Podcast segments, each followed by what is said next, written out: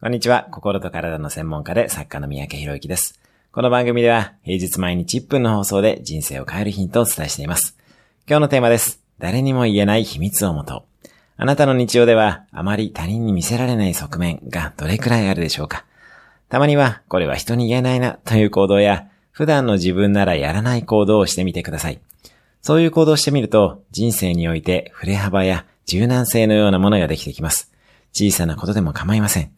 コンビニで絶対買わない雑誌を買ってみるとか、勇気が必要な店に入ったり、ドキドキするサービスを受けてみるなど、普段やらないことやあまり人に言えないことをたまにはあえてやってみるようにしましょう。